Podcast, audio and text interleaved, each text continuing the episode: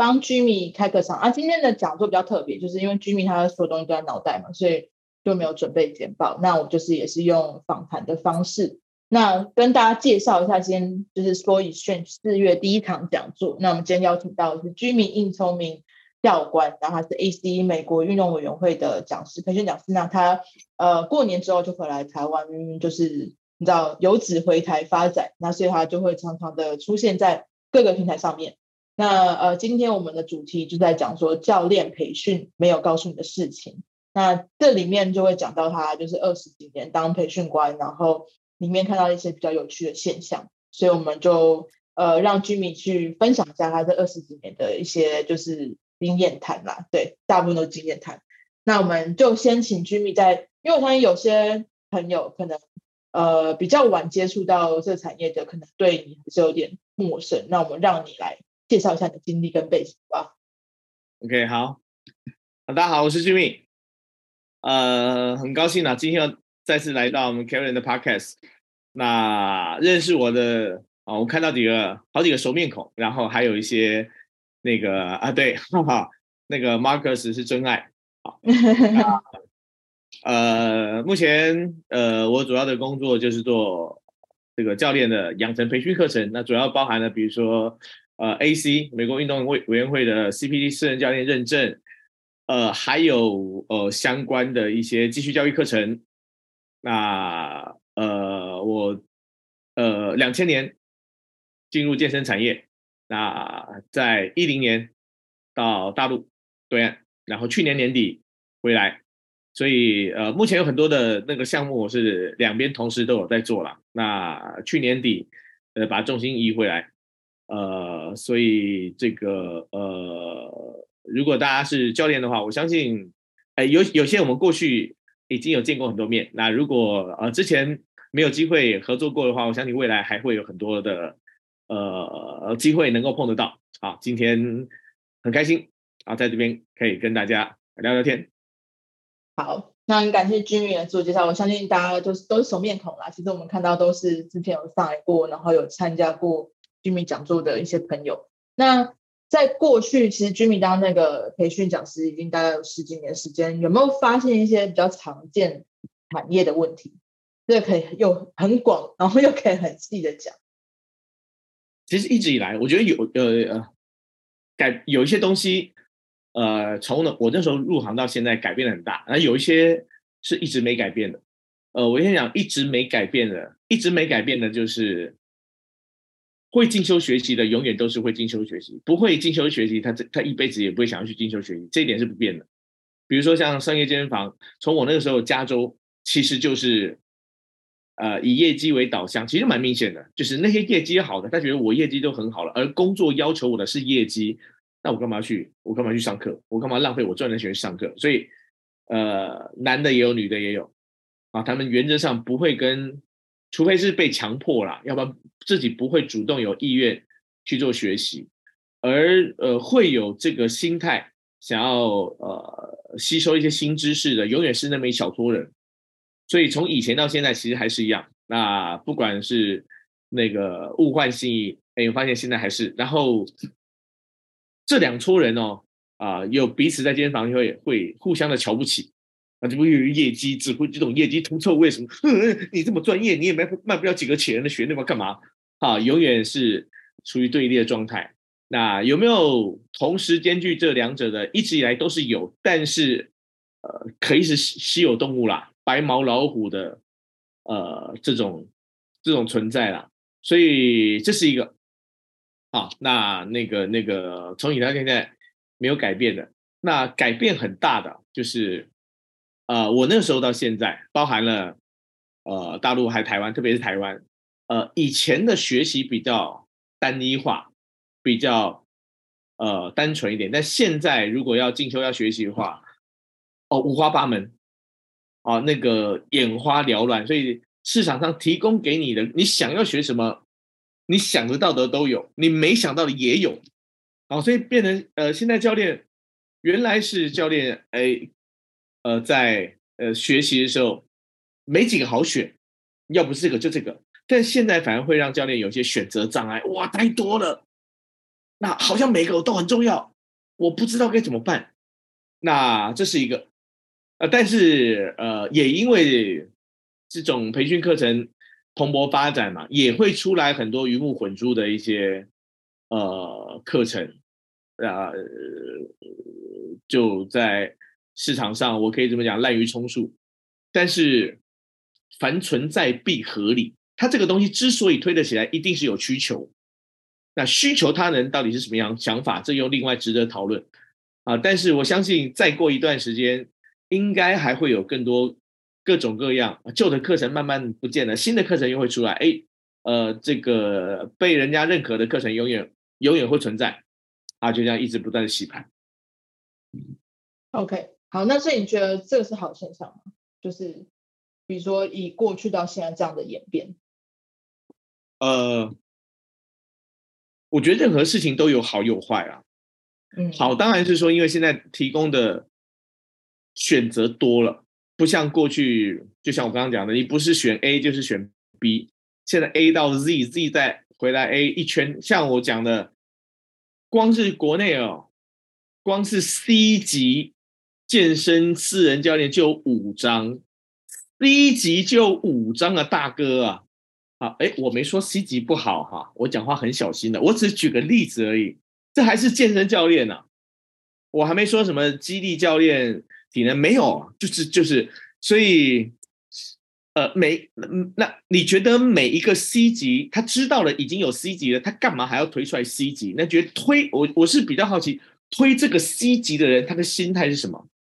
他觉得他 C 级的内容比较好吗？一样，这一天或两天呢？那一天或两天，你差不多讲的都是那些，那有什么很大的亮点，能够在两天之内都体现出你的不一样？订的便当的口味吗？还是怎么样？啊，所以这是一个，啊，就是选择很多了，但是我觉得是好的啦，好的啦，啊，就是比如说啊，你说四大证照，老说就是四大证照，其实四大证照。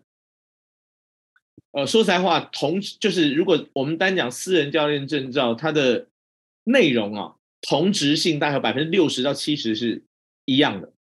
你不管考哪个 ACSM、AC、NSA，内容绝大多数的私人教练证照都不会差到哪里去。那可能每个协会、每个组织有稍微着重的一点。所以，比如说你四大证照从头到尾考齐了，好不好？没有不好，但是也没这个必要。你没有必要，呃。一件事做四次，那当然教练会有些选择障碍，呃呃，所以就会比较没有方向。哎，我到底要怎么样？怎么样？怎么样？怎么样？选择少，他反而是久久才会学一次，因为没那么多。哎，学一次以后，可能几率就是它消化吸收会比较完整一点。现在可能这个月、下个月，就好像像每一个月都在。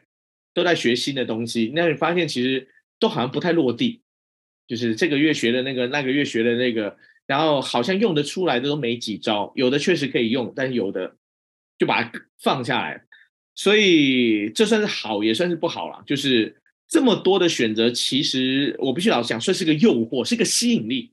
这个吸引的我，如果不去学的话，大家都在学，我是不是啊？有那种知识的焦虑，我都有，我都会有。那。呃，但是这个焦虑反而会让人比较没有没有办法专注，没有办法聚焦。呃，但是但另外一点就是，呃，教练的思考可以这样被打开。哎，原来有这个东西可以这样，那个东西可以这样。我的技能除了原来的呃做基地训练之外，哎，还有一些东西能够补强，纠正性训练啊，什么什么之类的。呃，我觉得这这这是好的，所以。既然这么多的选择有好有不好，其实最重要的看教练心态。你在选择这个课程，你在进修的时候，呃，你知道你在想什么？你知道你需要什么？然后这个课程你是不是在呃报名之前有了解过它的内容、它师资啊、人家的口碑啊什么什么？呃，再来做再来做决定。那如果自己没有一开始没有一个啊很很确认的一个。想法的话，就很很容易，就是跟无头苍蝇一样，到处到处到处到处报到处学，但是好像没几招用得出来。所以这个我觉得这个是呃，我我我我我看到的。那居民觉得像呃，因为毕竟现在可以获得资讯越来越多嘛，然后是可以上除了私人教练的证照变多之外，还有很多越来越开越多那种就是私人的培训课程。你觉得以对比来讲好了，以你们的当初那年代资源比较匮乏，跟现在资源比较泛滥的时候，教练的品质有没有因此而被提升？诶，我觉得有，我觉得当然是有，因为那个时候，呃，那个时候说实在话，呃，呃，我那时候刚入行的时候，最主要的台湾。最主要的，如果你私人证教练证照，你你除了阿法，好像也想不出别的。那 FISA 久久开一次，比较小。那呃，所以那个时候啊，我在二零，我记得二零一七年那时候是 NSA 美国 NSA 第一次来台湾开 CSCS。我记得那个时候我是跟文化大学运动研究所的同学一起上课，然后 NSA 那时候好像是来上了三天课还是四天四天课，就美国的美国的讲师。我们上三四天三四天课，其实根本不太根本不太理解。那我还记得，我们每一个礼拜三，我们成立一个读书会。我跟文化大学的那个研究生，现在有一些是文化大学的老师了。我们就举办读书会，每周三每个人负责一个章节，让他去分享，啊讨论什么什么的，然后这样考下来。呃，所以我觉得那个就是。那个时候的的的的这个状态是这样哦，就考一考一张，考一个呃证照，很很费功夫，然后很花时间，然后很重视它。那现在就感觉就是因为多了，哎，我也不差你一个，你这个我们没考过，嗯，我我再去考别的，还有考还有证照说，我帮你通过，我包你通过，包你通过的证照。啊，我也不好说什么啦。但是对于教练来讲，当然很开心啊，包我通过。但是考证照你要对对的对得起的还是会员。那如果一个帮你通通过的证照，就如果是帮你通过了，反面说就是花钱买就好了。那干嘛那么累啊？那所以我觉得就是选择多了，反而不会让人。呃，很很在意，或很重视，就是我久久才有这么一次机会，学习的机会，考试的机会，我一定要好好的把握住。那多了就觉得，哎，好像就是觉得不稀奇了，然后就这样会反而比较没有啊太大的一个呃一一个投入啦，我觉得。那你觉得像现在刚刚你前面讲的那种呃教练，就是分两种类型嘛，就是嗯，要么就是会一直持续学习，要么就是会不想持续学习的这这这这样类型的教练，他们还存在吗？当然在，就不管说课开多少，或者说呃同才的这些压力，他还是持续就是不学就不学习，学习的就是会一直狂学习下去。对，没错，当然。不学习的教练，现在又找到了一些呃解套的方式，因为也怕，我相信他们啊，一些商业健身房教练，呃，也怕人家在后面对他指指点点嘛。但是现在有很多那种一天两天的研习课程，特别是小工具啊，或什么什么，哎，他们有的可能跟公司有合作。啊，有的没有，他们就自己去报，因为那个那种那种课程两一天两天的小工具研习，有的有考试，有的没考试，然后又是一些比较容易的。那哎去了以后，跟老师拍个照，耶，然后拿个证说耶，他们也表示哎，我有在进修啊，开玩笑，什么什么什么。好，所以呃，这是一部分，但还是有一部分，我们也看到，我今天早上才在看靠北版。然后我就滑滑滑滑滑滑到去年十一月，我看不下去，我就关掉了。我就是那你就看到里面还是有一些，哎，为什么某某健身房的教练肚子比会员还大，然后他还可以来教会员卖课的什么什么之类的？那你就可以想说，这种人其实，在商业健身房应该存在的是大多数，因为商业健身房其实看的是业绩，你业绩好了，我们之前在加州的时候，我就开这个玩笑，我是培训官了，我都开着这个玩笑，就今天你如果一天丢个五十万的业绩出来，你在健身房门口大便，然后呢，经理就说：“哎，干嘛在这么大便呢？你小心着凉！来来来来，哎，那个谁谁谁，帮他扫一下大便。”都会这样。好，我我我不知道这边有没有类似在那种吃素的健身房，好，上班的教练应该会很认同我在讲什么吧？那当然，这个就会形成了一个一个价值观。哎，那我就是靠数字说话。那我怎么样？怎么样？怎么样？那你攻击我不专业，攻击我外形，大家看结果嘛。我一个月多少多少？那如果我怎么样的话，我业绩怎么来的？什么什么？他们啊，又会用会用这种来武装自己。我觉得这个是认知的不同，所以导致看事情的角度会不同。那这些人其实。实在的，永远只要是商业健身房，一定会有这种教练，因为老板需要他们帮公司赚钱，所以就容许他们这种行为。呃，我觉得这个是，呃，这是一个先有先有蛋还是先有鸡的问题。嗯，啊，到底是这种人造就商业健身房，还是造就商业健身房养成这种人？但是我只能说，这种人啊，叫商业健身房，商业行为在，这种人一定会在。嗯，那呃，你没办法改变他，我们只能看在眼里，然后好好的做我们自己，只能这样啊，还是一样，就凡存在必合理，他们有他们的价值。但所以居民有觉得，就是在现在的资源底下，要成为一个教练，其实呃是蛮容易的事情，对不对？那你觉得，因为对太容易的关系，会不会造成？产业里面反而更多的焦虑，像你刚刚讲到嘛，知识焦虑，还有哪些焦虑是现在目前教练普遍比较常发生？是啊，对啊，所以我们刚刚呃，我们刚刚一开始我们在正式开始的时候，我们就在聊嘛，就是呃，好像现在教练觉得要自己第一个要自己变得很厉害，要要让别人感觉很厉害，我一定要比赛，比赛。我才会让人家觉得我是一个专业教练。我想说，比赛跟你当教练有什么有什么关联吗？好选手跟好教练是两回事，这是第一个啊。那每天好，那都要 po 照片啊，干嘛干嘛，这是一个焦虑，这是外貌的焦虑。好，我如果我今天的没有破 PR，我觉得我今天 ERM 没有怎样，我们不能把好这个衣服撩起来。照照我的六块腹肌或者是屁股的话，好像我就哦，我这个教练就怎么样？这是这是一种焦虑啊。另外一种焦虑就是知识的焦虑，就是东西太多了，大家都会，我不会。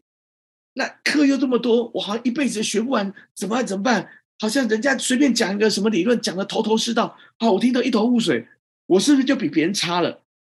然后就把那个赚来钱一直花在培训，一直花在培训，一直花这所以。我觉得现在教练就是因为这个环境导致的。其实，在像那些如果我刚刚讲那些，呃，只只凭只凭业绩说话的，应该他们他们不会有这方面焦虑，他们焦虑应该是别的。但是如果是对自己有些期许、对自己有些要求的教练，呃，都会产生这些焦虑，不管是呃知识上或外外貌上，或者两有些人是两个都有，啊，反而会让他们。呃，当然，健身呃，当私人教练并不是很简单，但是也没那么复杂。但是因为过度的焦虑，反而让他们觉得没自信，呃，以至于没有办法把他们的工作做得很得心应手。所以这是我也有感觉到的。嗯，对，所以像居民，我们我现在我现在有个想法是，像现在。呃，培训课程开了这么多，你有没有觉得他们这些课程里面教的东西是真的可以协助教练们去落地在他们的就是呃，比如说教教学上面，他们少讲了什么，嗯、或是他们漏掉了什么？嗯，我想几个啦。如果是私人教练认证培训的话，呃，嗯，我们每一个从以前从以前我教阿法。到我讲 ACE，或者是我有你看，我们每每一个证照课本都这么厚，那我们现在培训课程，CPT 私人教练认证课程大概八天，甚至有的五天，甚至有四天就把这么厚的一本讲完。那你当然只能讲重点，而且这些重点一定是跟考试的题目有相关联性的，要不然人家怎么考？哦，但是这这是第一个，第二个，但是现在因为呃绝大多数的私人教练证照都是跟美国 NCCA 啊，呃国家证照呃管理委员会啊，不知道的我跟大家介绍一下，如果知道的话，我们在上课的时候都会讲啊、为什么四大证照或什么之类的，就是美国这是一个半政府机关，美国有呃。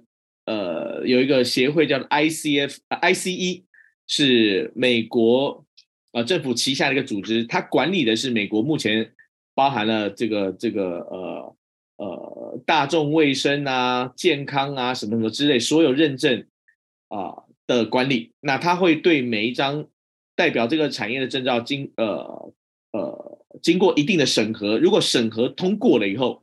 他就会在你的证照上面盖一个他的个协会，就是 IC 子协会的 NCAA 的章，就代表哎，你这个证照是通过了美国监管相关单位的一个审核，好，通过美国，呃，等于是这个单位帮你背书的。那当然，大家如果考过，比如说这些证照的话，你以后我当然我是顺便提一下。以后你如果想要移民美国，你只要你的证照上面有那个 NCCA 的 logo，你是可以申请技术移民的，因为你的这张证照是被美国政府的相关单位认可的，你是专业啊专业人员啊。但是你如果没有想要移民的话，你没差，而且只能只只限定只限定于美国啊。啊，但是因为这样子，所以呃 NCCA 认可的证照一定得到他。指定的地方去考试，就是我们现在在台湾的所有考点呢，都是通过跟美国 NCCA 联呃联系过以后，他承认在台湾只有几个考点，你必须到指定的地方去考试，而且是电脑考试机考。那如果是这样的话，只有学科，你不能考数科，数科他怎么看？嗯，好，那也就变成了我们在呃呃实做的时候，就算有教数科，其实。可能只能打打酱油，点到一下，啊，甚至有些因为内容比较多的话，呃，数科带到的就很有很有限，以至于哎，考到证照，啊，我对我的我我考到了，哦，我花了时间，我考过 AC，我考到 NSM，但是我没有办法很有效的指导一个会员做一个杠铃 squat，因为我们的课程里面没有时间塞这个东西，所以他就算考到的证照。出去其实他不会使用，就是空有这张证照而已，啊，这是呃呃，这是那还有就是因为考试相关嘛，有很多内容被拿掉，比如说呃荷尔蒙，其实荷尔蒙，你要讲在减肥、在增肌减脂，甚至在压力管理，其实荷尔蒙是占有一个非常非常重要的部分，但是基本上。呃，因为这荷尔蒙的考试不太会考，所以我们现在绝大多数的私人教练证上都把这个拿掉。但是，比如说我们谈肥胖，有些压力型肥胖是过度的肾上腺素、皮质醇所导致的肥胖，那不能减肥啊，那不能减肥，因为它的肥胖是来自于压力。你再带他减肥是是个压力，你不能，他必须要先把他压力排除，才能进一步的讲瘦身。但是这。这一部分其实绝大多数的证照课程里面都没有，但是它又很重要。我们现在在健身房里面，大概肥胖的有六个到七个跟压力相关，所以你再怎么减，再怎么少吃，它都瘦不下来，因为它的压力没排除。像类似这样的东西，呃，在私人教练证照里面看不到，还有一些其他，比如说我们刚刚在讲的那个教练的语言的教学指导的技巧，就有很大一个 bug。因为我们比如说之前我在我在阿法，我在就算是我们 WT 在教要考数科，你知道数科的内容它是针对教练，我要看看你懂不懂，怎么把这些专业术语串起来。所以考数科的时候，我要你针对性的回答我那些数科动数呃专有名词，包含了关节动作，包含肌肉，但这些。你跟你跟会员说肩关节水平内收，他说我知道你在讲中文，但是我听不懂，跟他一点关系都没有。所以这种术科就算考得出来，你没有办法指导，因为你讲的不是会员所理解的语言，这就是另外一个问题啊。所以呃，因为要把它变成一个培训课程，你是你势必要取舍，但取舍的结果以后就会变成，好像教练就是有证照而已。那有了证照以后，哦，就还是没办法，或是没有自信来使用。呃，我觉得这个也是一样啊。也是跟我前面讲的一样，这非战之罪。你这就是两难。你如果要，比如说打个比方，我们台湾的 ACE 是八周八天的课程，在中国大陆是十七天的课程，有十七天。那你觉得台湾会有谁来上？没有人来上。中国中国在中国有人会辞了工作，我很分成呃两个多月、两个半月，哎，我就把这个上好，然后什么什么呃，但是台湾不行，步调不一样，呃，那个状况不一样。不太可能。那你看，如果是 ACE 对象，其实他知道差不多，呃，也是这样。所以我知道的就是，除非有些教练本来的底子就比较好，所以这些他在学习这些东东西是在他原来的能力上加了分，啊，这个就还不错。但是如果是从一个完全的小白，他想要透过这几天的课程，你是的，你你的确是可以拿得到证照，但是要离一位成为一位独当一面的教练啊，啊，其实还有一段不小的距离啦，所以就是现在就是啊，变成很难，呃，这是教练证照有点困难的啊一个一个部分。所以那个状况就等于说，他的那个入口是很简单，让大家都可以进来，可是他却没有教大家怎么生存下去，甚至说在未来的职业规划里面，大家其实是很茫然的。那这个有造成？你觉得目前现在大部分教练，呃，可能当个三年啊、五年啊，会他们会遇到什么事情？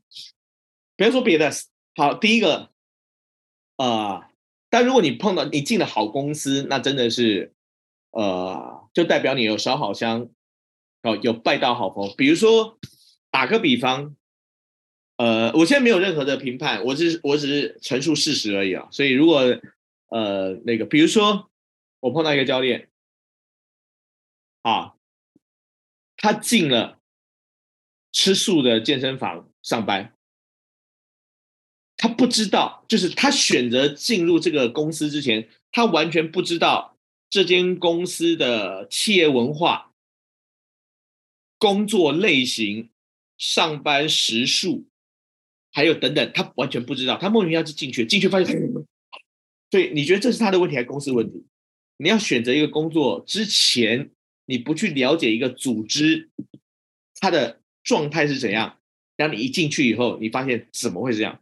好，比如说，如果你进入这种商业的环境，你打定了，我就是没要没日没夜的赚钱，所以我进去不要讲什么，反正就是冲业绩，我要看的就是每个月我业绩多了，我就有我我我我就有足够的收入，我不要讲什么生活生活品质，我不要讲什么什么，呃，专业，我不要讲跟会员维持什么关系。我进去的原因就是因为我要利用他的资源多，所以他可以帮我赚到更多的钱。如果一开始有这个认知，你到这环境如鱼得水。但是如果你没有，你你对这公司不了解或有错误的期待，一进去你可能觉得哇靠，怎么打击这么大？那这是一个。那但还有另外一个就是选择，比如说小健身房工作室。那小健身房工作室当然它有它的优势啊，比如业绩压力没那么大啊，或者是呃上班时数比较弹性一点，但是也有可能，也小健身房工作室就是它跟大型健身房比，它没那么多的会员。像大型健身房有业务把客人变成健身房会员，那就变成他把鱼都丢到池塘里面，你想办法在这会员里面吃，这池塘鱼钓起来就是你的。但是，如果小小健房、小工作室的话，通常有很大的概率你要想办法自己去升会员，不会有人帮你想办法。那如果一开始进去的话，你就觉得，呃，你会有一点无所适从，怎么办？也没有人啊、提供资源给我，然后什么什么，呃，可能有一些呃，不是小工作室、小健身房就一定影响，可能有些还不错，但要有一些就是的确会会有这个挑战。那不管是在哪一种状况，在在你在那种业绩压力很大的环境当中，不管做了多久，或在你这种小工作室放牛吃草的啊那个地方，久了以后都会觉得，哎，这样下去不是办法。但是在健身房工作室久了，你不可能到商业商业环境，你很不能适应。那在商业环境那边，比如你胃口被养大了，你一到那种小健身房工作室，你会觉得，哎，这个收入也跟不上，然后什么什么。最后一个共同的念头，八九不离十，哎，就开店。开的店呢，然后就倒。好，所以就是我就是很好奇，就怎么会大家觉得我当教练的终极目标是要开店呢？就开店，因呃开店第一个，我不知道有没有同学有听我讲过，就是之前有一个同学在高雄要开店，然后。他跟我讨论一下，问问问一下我的意见。就他们公司，呃，他们他那个呃那个店有两个教练跟一个物理治疗师合作的，开个小工作室。隔壁呢就是隔一条街就是那个吃素的健身房，啊，是一个规模还蛮大的。啊，他就问我什么？我说我第一个问题就问，哎，那你们这个工作室的理念是什么？他一下子就傻了啊。理念我没想过，我想你要在一个这么大的竞争对手旁边开一间工作室，但是理念就代表你的特色，就代表你的亮点。人家有什么三温暖、蒸汽室、有氧教室，什么什么什么乱七八糟，你们这个小工作室要如何能够让会员愿意选择你们，不走到他们那边去？势必要有你们一个很捉眼球、很聚焦的啊一个特色，但是讲不出来。那拿什么跟人家拼？那就代表其实他没想好。好，那很很多都是因为，因为我只因为我对现状不满，所以我要创造一个让我自己能够接受的环境。哎，得到答案，好，就是开店。好，我如果是这样的话，别别别别别，开店要看你有没有那个能力开店。我知道我没能力，所以我绝对不会开店，因为我了解我自己，我我不行。但是又有多少人真的知道，其实我不行，我不要去。我不要去，我不要去试。好，所以，呃，如果真的啊，你找到了呃方法的话，其实为什么不能做教练？Happy Trainer，你做一辈子有什么不好？为什么一定要扛责任？然后那个、那个、那个、那个，为什么一定要啊？所以大家会想要最后选择去选择呃。不把当呃教学生这个职业做一辈子的原因，就是因为你前面有讲嘛，生活品质变差，然后业绩和收入可能不稳定，嗯、然后再就是他可能就是呃会需要投入大量时间在里面，所以这个或是更要要更要投投入大量钱去做进修这件事情，会让造成他会觉得说，那我去找找一个呃相对稳定但还在同样产业里面的这件事情，所以大部分的人其实。没有想过说，哎，他一开始当教练进来之后，他最后演变到的路程会是这样，对吗？对，没错。好，那我们接下来就是想请 Jimmy 来分享一下，因为我知道说你回来台湾之后，过年之后做了一个呃蛮不一样的事情。那你要不要来跟大家分享一下？因为你呃，我知道你从三月份做了一个叫做 Coach Camp 教练营的这个项目，那。呃，这个教练营啊，当初你想创的理念初衷是什么？呃，这一开始就我刚你刚问我的想法，我一直都有，就是不止在台湾，我从大陆一直想回来。呃，有一次哈，我有我有那时候我那个也是这个故事，我还没跟你讲过，这是我第一次讲。哦，有一次。呃，我也有个同事，那也是我们台湾加州过去，他到西安，啊、呃，到西安某一个健身房做了一个呃健身房当地的 local 的健身房的私人教练部门的总监。那那一次在西安的一个私人教练的联合招聘会，就几个健身房当地的公司联合起来做了一个呃招募新教练的一个活动，那他就到场。所以每个每个健身房都有个摊位嘛，大小工作室健身房其实什么都有，大家拿了海报啊什么的。然后那在那一天，他面试了两个两个两个女生，两个女教练，两个女教练都就来，然后跟他说：“啊，你有什么？你有你有什么证照？”因为他他他他私讯问我的说：“哎，Jimmy 啊，你最近还在教 ACE 吗？我说是啊，我还在教啊。你那，他说你那 ACE 是什么？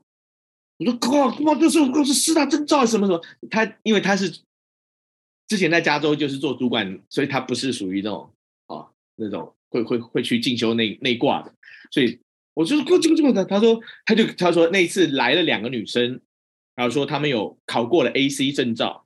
我说我靠，他们说考过就考过，有没有证明？有的有有有有有，就是我们考过证照。之前现在是电子版，实体证照还有个小卡片，让看证照你可能随身带不方便，但是小卡片就等于是拿开给，哎，其实是我可以代表我证照。说哦，他说是不是红色白色的小卡片？我说对对对，哦，他他说那那就没错，有考过，所以他带带带的那那两个女生都带那个卡片来应聘，上面有印他们的那个中文拼音的名字。然后说哦好啊，那你可不可以呃跟我分享一下？你之前在学 A A C 的时候学到了些什么？那女人说：“我不记得了。”我说：“哈，你不是刚考过吗？你怎么就不不记得了？”那女生说：“那两个女生看一看笑，呵呵呵呵，我真的不知道。”当然了，那个那个 A C 的培训代理单位是另外一个，因为啊是另外一个代理商教出来的。所以我流了一身冷汗，但是仔细想想，难道我教出来 AC 学生就不会有这种状况吗？就像我刚刚讲的，因为我们还是以考试为导向，时数又这么点，你如果真的出去拿了这个证照，不管你是什么证照，其他的也一样，要去应征的时候，你是不是真的讲得出来啊？这是个问题。所以我一直在想说，怎么样能够弥补这个 gap，这个这个这个，啊，能够让教练。呃，我能够补充他们因为考试导向的教练培训所被割舍掉的一些专业知识，那帮助他们能够有一些完整的自信啊、呃。所以刚好前阵子哎碰到我们修哥啊，就跟他聊聊聊，他就聊到这个，他说哎，他也觉得蛮支持的，他观察到的现象也是这样，所以呢，就在他鼓励之下，我就跟他开启了，就现在我们现在正在。正在跑的一个 coaching，嗯，对，那那个这个呃，就是我们会花十二周的时间，每周有晚上，每周会上四次的课程，然后都是呃不是预录的，是像我们这种呃是即时的线上的课程。那呃安排的主题全部都是就是在私人教练养成培训课程。里面没有的，是不是不教？是被迫呃拿掉的。像我刚刚讲的一个那个荷尔蒙，举这个例子，我们这个我们三月开始嘛，我们讲已经讲了两次的荷尔蒙。那我到后面我们还有两次的荷尔蒙，因为前面两次是讲荷尔蒙跟增肌跟减脂的相互关系，呃，增肌比较多，合成比较多。后面还有一次讲是跟呃。减肥有关，瘦素啊、饥饿素啊、啊什么脂联素啊，这些荷尔蒙会影响到减肥的进度。好，还有一个大 boss 皮质醇啊，再来还有一次会讲到跟压力管理，会讲到呃血清素啊、催产素啊、呃乙烯胆碱啊，这些荷尔蒙是怎么样影响你的啊心理状态？这个你不可能在放在私人教练养成课程里面。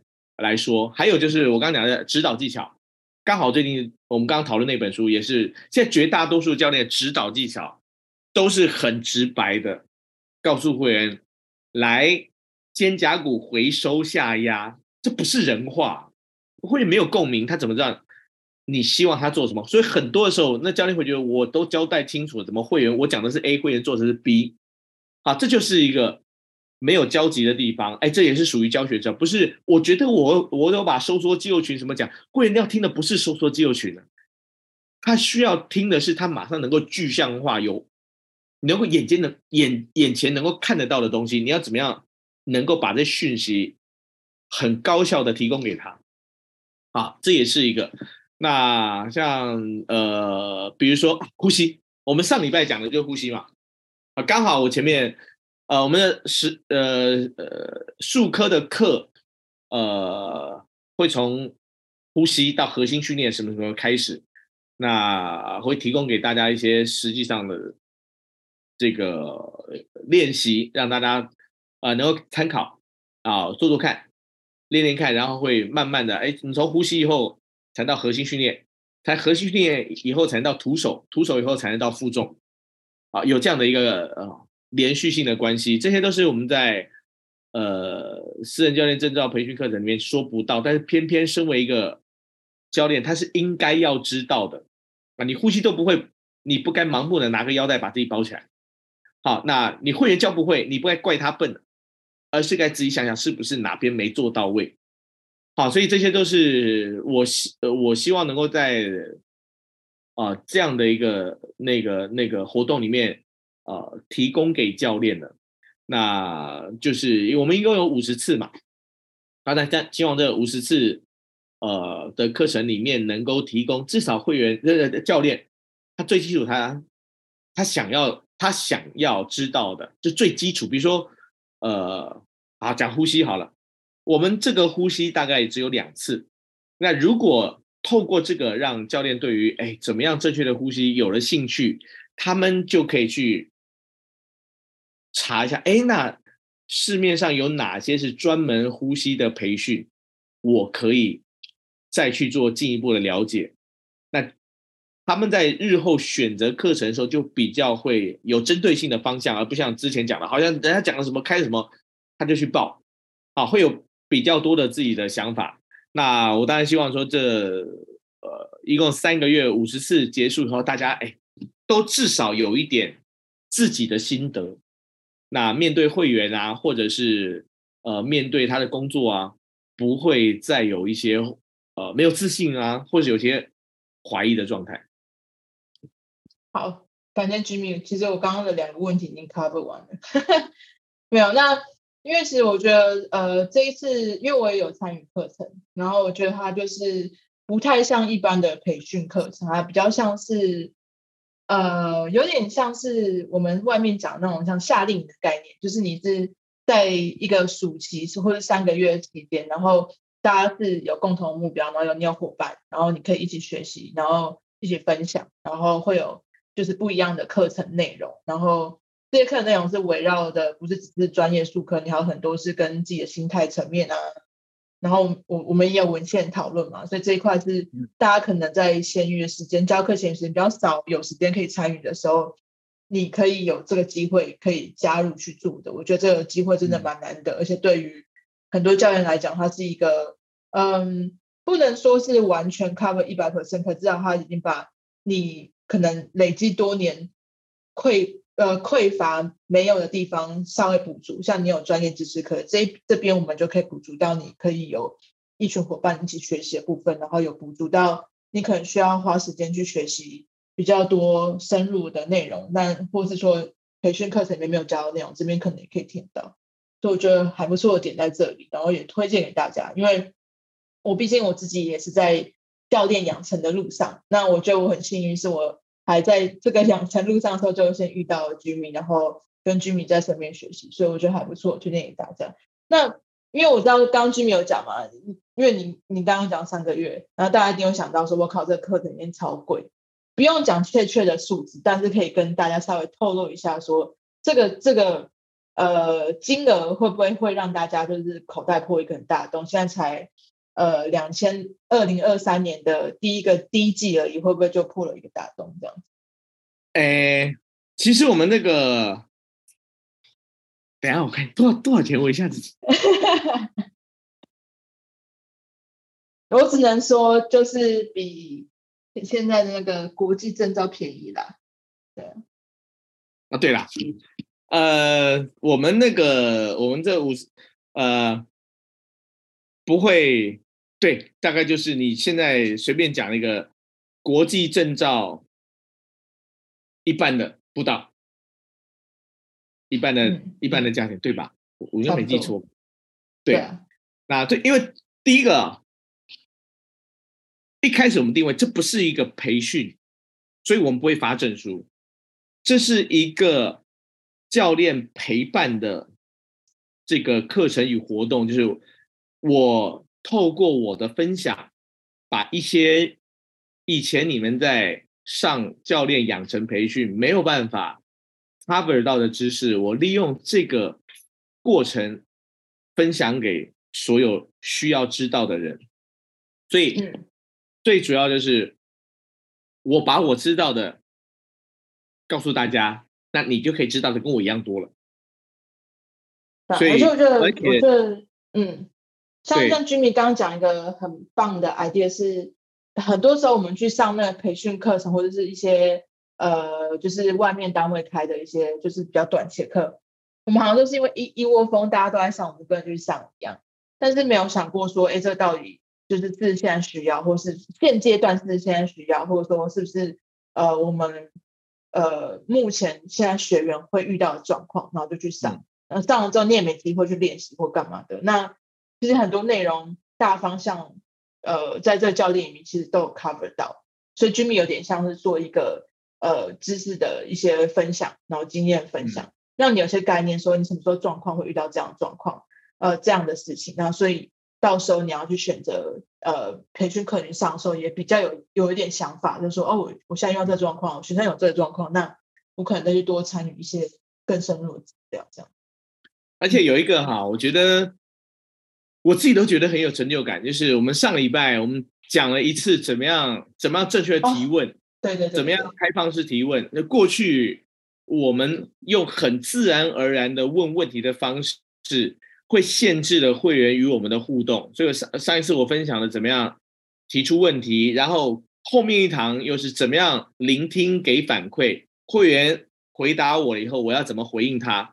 哎，结果没发现，我本来是上第二天在群组里面，哎，大家就分享说，哎，我用这个方法怎么样怎么样？我觉得，呃，我觉得我感觉我真蛮开心的，就是哎，大家听了这个以后有去尝试，而且尝试呃看到了一些那个不一样，嗯，那就让我真的觉得，哦，这不是我在自己在这边哈、哦、唱独角戏，每天讲完了有没有问题？没问题哦，拜拜，是真的，大家大家有。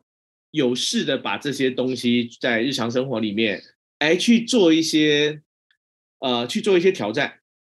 然后，如果他觉得，哎，像有些同学说，哎，可是哦，我我跟会聊到的东西，我就不知道怎么该聊下去了。他会发在群组里面，哎，大家都给意见。我觉得这也是另外一个。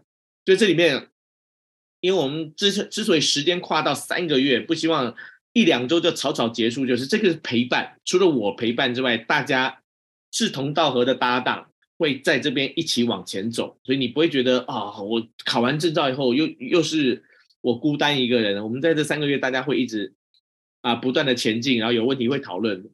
呃，这是我觉得呃最有价值、最棒的地方。而且我觉得蛮温暖的事情是，就是前面一一两周大家可能还有点避暑，有点害羞，然后后面大家就开始比较热络起来，就是因为开始会分享一些自己在教学上面今年遇到挫折或什么等等的。所以你就看到群主里面，大家就会开始一个一个在那边留言，就说：“有现在我们陪伴你，加油，不要放弃，不要挫折，什么什么之类的。”嗯，所以这个是其实，在当教练路上的时候，大家都没有想过说，有时候当教练其实也遇到很多挫折，你们没有地方可以表现，或是没有伙伴可以一起支援的时候，嗯、这边就会很棒的时机可以获得这样。对，对啊。而且刚刚那个我们那个那个啊。哦广兴有在说啦，就是呃，讲到一个类似的主题，我会分享一些书单，其实我觉得还蛮不错的，因为呃，这我自己感觉啦，就是现在绝大多数的教练忙着练这边的肌肉，好像忘了练这边的肌肉哦。那我觉得就是这两个都要在路上，好，所以。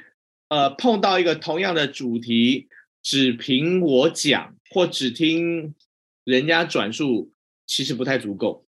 那如果你像一本书，人家那作者是把他毕生的精华都集中在一本书上，对这个单一的主题有一个非常深入的探讨，哦，所以你能从从当中汲取了很多非常宝贵的知识，而且同样一个主题。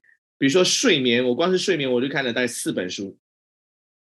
那哎，每一个重点都不一样，然后每一个讲到的，哎，我可以把这个拼图，光是睡眠那个拼图把它完整的拼凑起来。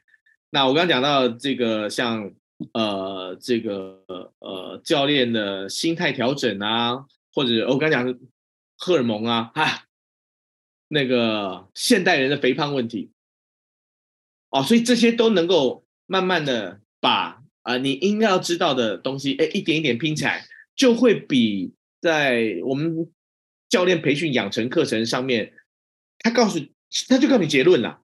但是他可能漏了跟你讲原因，或者是我们现在培训的教材资讯滞后是一个非常正常的状态，因为有了新资讯出来，我们不可能整个教科书每一年都改一版，那得花多少的那个成本，所以一定是等三年到五年累积了一定的更新资讯后，这个私人教练的课本才会做一次更新嘛。所以也就是说，你现在正在培训。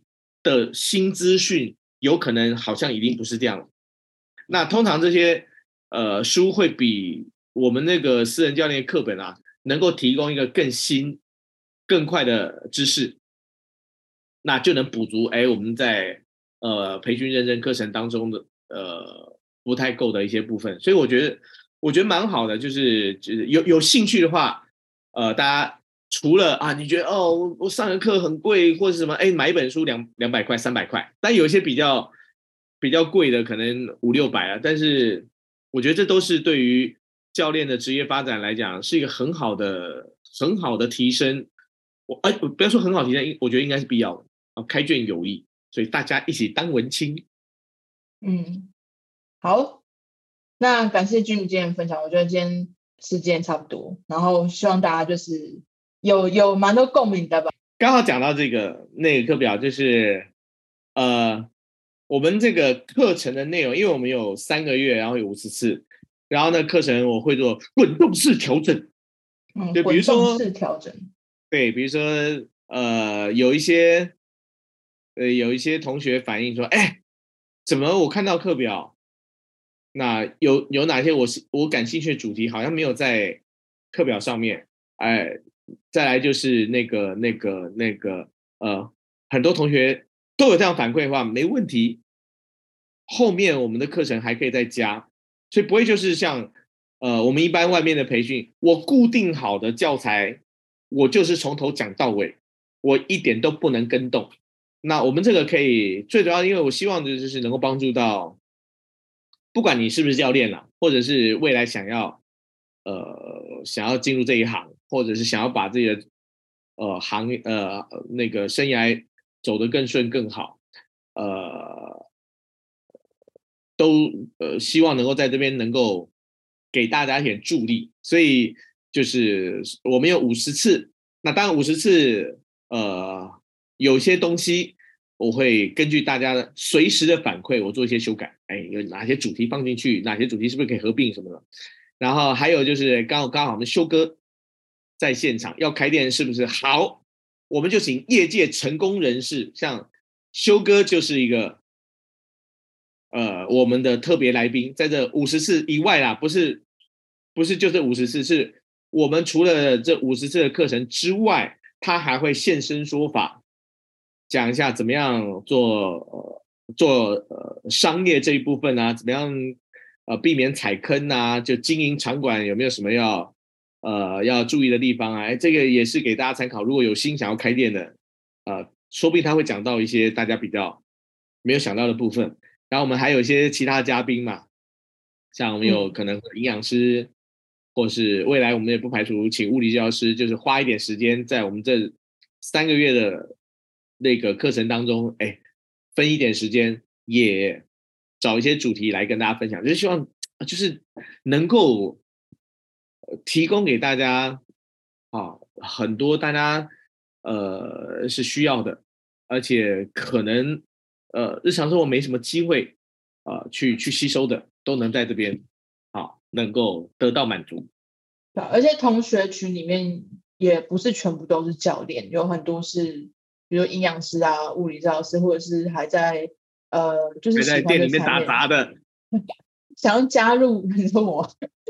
想要加入这个产业里面的人，所以大家呃，就是大家是追随 Jimmy 啦，就是会希望可以从他二十年的精华面吸吸收一些什么东西出来，这样子，所以就是不会是像一般那种呃教科书里面的东西这么单纯，就他会比较多是居民自己个人看的书，然后教学经验等等的。好，我我我觉得就是这是 Jimmy 的分享，应该说 Jimmy 是我我认识他到现在，我觉得 Jimmy 是一个非常。不要看他这样锵锵的，他其实是很热心，很，就是他是他是，嗯，很正向的人啊，正派的人，不会那种虽然说看起来没没正经，假鬼假怪这样。好，谢谢 Jimmy 的分享，然后也很感谢大家连假最后一天还来听这一个小时的讲座分享，然后希望就明天开工，学生开回来上课之后，大家都可以就是维持。有足够的动力。有一个 Emma 问，请问公司都比较会看证照，想应征人要怎么去证明自己的能力呢？呃，要看如果这个是公司制度的话，如果是公司行政上的制度要看证照的话，那你就拿个弄个证照给他看嘛？因为理论上来讲啊，你看哈，这是好问题，Emma，我觉得这是好问题，你去。你去坐个计程车，然后司机，你一上车，司机跟你说：“实不相瞒，我没驾照哦。”你敢坐吗？你不敢坐吗？那你去看医生，医生跟你说：“实不相瞒，我没有医师执照吗？”密医你会给他看？你不会给他看。但是为什么教练我没证照，但又很专业？没证照是不是就一定不专业？这不好说。但是没证照怎么证明你就很专业？因为证照。至少他通过了考核，当然我们现在的考核可能绝大多数是只有只有学科，没有什么术科，但是至少他是透过第三方在你的专业知识做了一些最基础的一个验证，它算是一个证明。就是有时候，呃，因为我一直在做专业证照培训啊，有时候我们教练会认为我们的专业度不会亚于医师，不会亚于律师，不会亚于任何的专业人员。但区别就是，他们一定得考证，但是我们可以不用。你会不会觉得这有点奇怪呢？好，那你可不可以做一个又有实力而且又有证照的？我觉得不冲突啊，一点都不冲突啊。为什么？就是哎，靠，我我都这么厉害了，我需要一张纸来证明我很专业吗？那想想，如果刚刚同样的话是从无照驾驶的啊，那个。类似这种，那你会怎么解读？就是这不应该是双标嘛？好，所以我觉得，呃，我我个人觉得这个问题似乎不该是一个问题，就是两条路都可以同时并行的，不是嗯怎么怎么怎么怎么之类的。而且考过了一个证照，是不是也可以理解为你在某一方面证明了你自己的能力呢？就如果你很专业的话，一点小小的证照考试怎么难得了你？好，所以我觉得这是一个，我觉得你可以这样去思考了。好，那呃，对，没错，就是你看在路上那种，哎，怎么今天天气很好，前面一个车开起来打雨刷，结果一转弯，哦靠，他把那个那个那个方向灯当雨刷打的，或者是在那些三宝在路上不看后面就直接开车门，还后面那个骑机车。一下撞就撞到了，那他们都有驾照啊，那怎么说呢？但问题是，考驾照也不是随随便便就考得过嘛，什么 S 倒车啊，什么什么之类，他还是必须要有一段的实操练习。呃，所以我觉得可以不用把这个看的好像两个其实就同时并进啊，你可以当一个又有实力又有证照的人，而且考证照，说实在话。呃，不难，但看他们要求什么啦？我们就讲说，如果他只是要求证照，不要求什么证照的话，你吃个便当就有了。我没说吃便当不好哈，我讲话很小心的。我的意思，你我我我想你懂我意思啊。好，如果就是好，你就好，他就这样好，那我我我你要什么？哎，说他懂了，他懂了。对啊。好，好呀，耶，感谢感谢。对啊，那就很感谢今天大家来参加。然后我们四月二十六号还有另外一场讲座，然后也蛮有趣的，所以大家有兴趣的话也可以来听。好，然后也欢迎大家真的加入 Coach Camp，就是 Jimmy 很用心在每天晚上在这边直播，然后每次都讲到那种十一点半之类的，所以我讲到十一点半讲完我都睡不着啊，太兴奋，太亢奋。我其实每次讲完我也都要冷静一下，让那个头脑太多东西在跑，就要好好冷静才睡觉。好，那感谢大家今天参加喽，我们就到这边，大家晚安，晚安，拜拜，拜拜。